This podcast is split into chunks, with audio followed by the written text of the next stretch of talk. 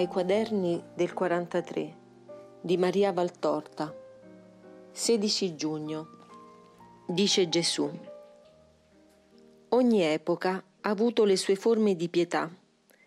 La Chiesa è nata tra le onde agitate del mondo. Vergini e consacrati vivevano mescolati tra la folla pagana, portando in essa il profumo di Cristo che li saturava ed hanno conquistato il mondo al Cristo. Poi venne l'epoca delle austere segregazioni. Seppellirsi al mondo era, secondo le vedute del tempo, necessario alla perfezione e alla continua redenzione delle anime. Dai monasteri, dagli eremi, dalle celle murate, Fiumi di sacrifici e di preghiere si sparsero sulla terra, scesero sul purgatorio, salirono al cielo. Più tardi vennero i conventi di vita attiva, ospedali, asili, scuole beneficiarono di questa nuova manifestazione della religione cristiana ma ora nel mondo pagano di un nuovo paganesimo ancora più atroce perché più demoniacamente sottile, occorrono di nuove anime consacrate che vivano nel mondo come ai primi tempi della mia Chiesa, per profumare il mondo di me. Esse compendiano in sé la vita attiva e la contemplativa in una parola sola, vittime. Di quante vittime ha bisogno questo povero mondo per ottenere pietà?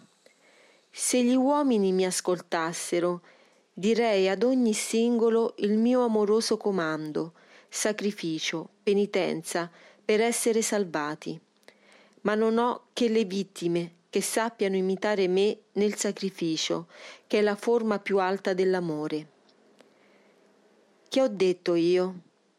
Da questo si capirà se siete miei discepoli, se vi amerete scambievolmente. Non c'è amore maggiore di chi dà la vita per i suoi amici. Le vittime hanno portato l'amore così in alto da avere una forma simile al mio. Le vittime danno se stesse per me, perché io sono nelle anime, e chi salva un'anima salva me in quell'anima. Dunque non vi è più grande amore per me di quello di immolarsi per me, vostro amico, e per le povere anime peccatrici, che sono amici nostri decaduti. Dico nostri perché dove è un'anima innamorata è anche Dio con lei e perciò siamo due. Molte volte tu pensi con rimpianto alla vita claustrale, ma pensa, anima mia, che l'essere vittima ti rende simile alle claustrali più austere. La vittima adora, la vittima espia, la vittima prega. La preghiera di una vittima è uguale a quella della claustrata, con in più la difficoltà di dovere vivere di orazione tra le dissipazioni del mondo. Anche qui io sono il tuo esempio. Io, vittima, ho saputo adorare, orare, espiare, stando nel mondo. Si può essere anime vittime di un'aurea perfezione stando tra la folla e non esserlo stando sotto il sigillo di una doppia grata. Anche qui è l'amore che conta e non le forme esteriori. Come si fa ad essere vittime? Vivendo con un unico pensiero, quello di consolare me redimendo gli altri. Gli altri si ridimono col sacrificio. Me si consola con l'amore e accendendo l'amore nei cuori spenti. La vita della vittima è un non appartenersi più perpetuo, un effondersi continuo, un ardere incessante. Ma chi sa vivere così viene concessa l'invisibile presenza di cui tu pure gioisci, perché io sono dove sono i miei apostoli e i miei martiri, e le vittime sono martiri e apostoli. Dice ancora Gesù. Per preservare i corpi dalla corruzione della morte, fino dai tempi antichissimi, sono stati usati speciali aromi che fermano la putrefazione e conservano le salme. Ma, oh uomini che cadete spiritualmente a brandelli, macerati dalle corruzioni di tutta una società inquinata fino alla midolla, ma, oh poveri uomini, per i quali inutilmente sono morto, perché non usate per voi gli aromi che fermino il vostro corrompersi? Io ve li ho insegnati, ve li ho insegnati con la vita, con la parola, con la morte. Nel mio Vangelo è la norma per vivere sani nella carne e nell'anima, nel pensiero e nell'azione. E quel Vangelo io l'ho vissuto nei miei 33 anni di vita.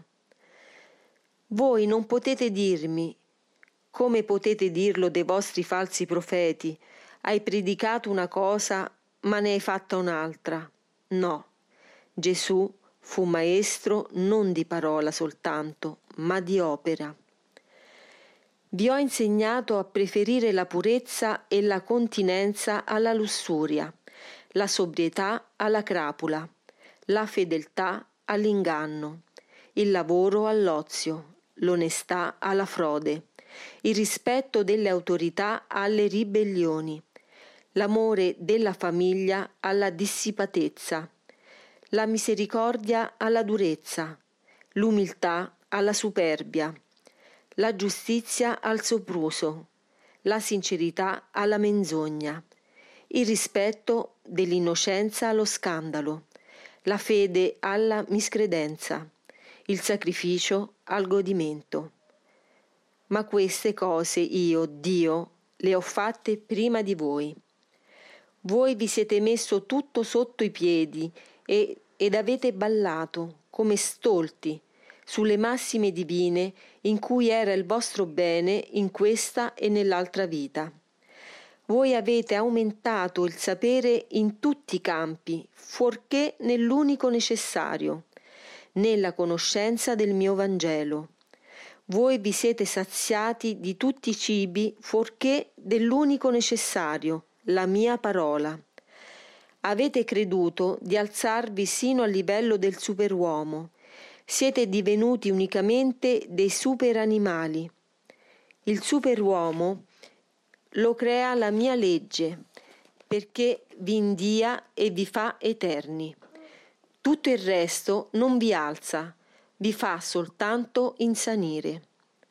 Marta mi disse, Maestro, da quattro giorni è nel sepolcro e puzza già. Ma voi, da quanti secoli ci siete?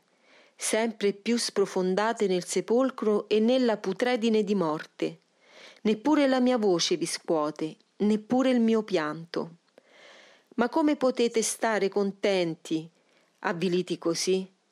Avete il cielo, eravate eredi di Dio. Ora che siete? Una massa di lebrosi e di posseduti dai demoni che vi straziano, vi uccidono, vi fanno delirare, vi trascinano nel fuoco ancora prima che siate morti.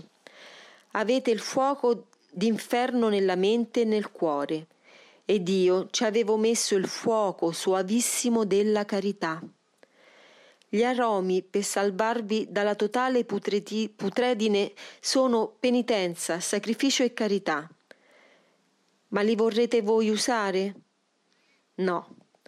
Non guardate il Maestro crocifisso, che col suo sacrificio vi ha dato nuove anime capaci di vita eterna, che vi ha mondato col suo sangue e le sue lacrime dalla lebbra del peccato.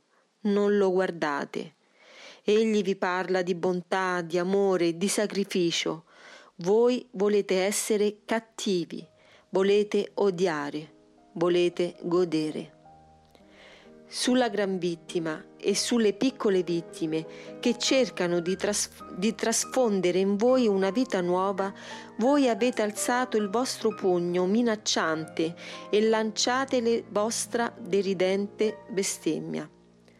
Attenti uomini pervicaci, la pazienza di Dio è immensa, ma non sta a voi di tentarla oltre, perché è detto da me, non tenterai il Signore, il Dio tuo.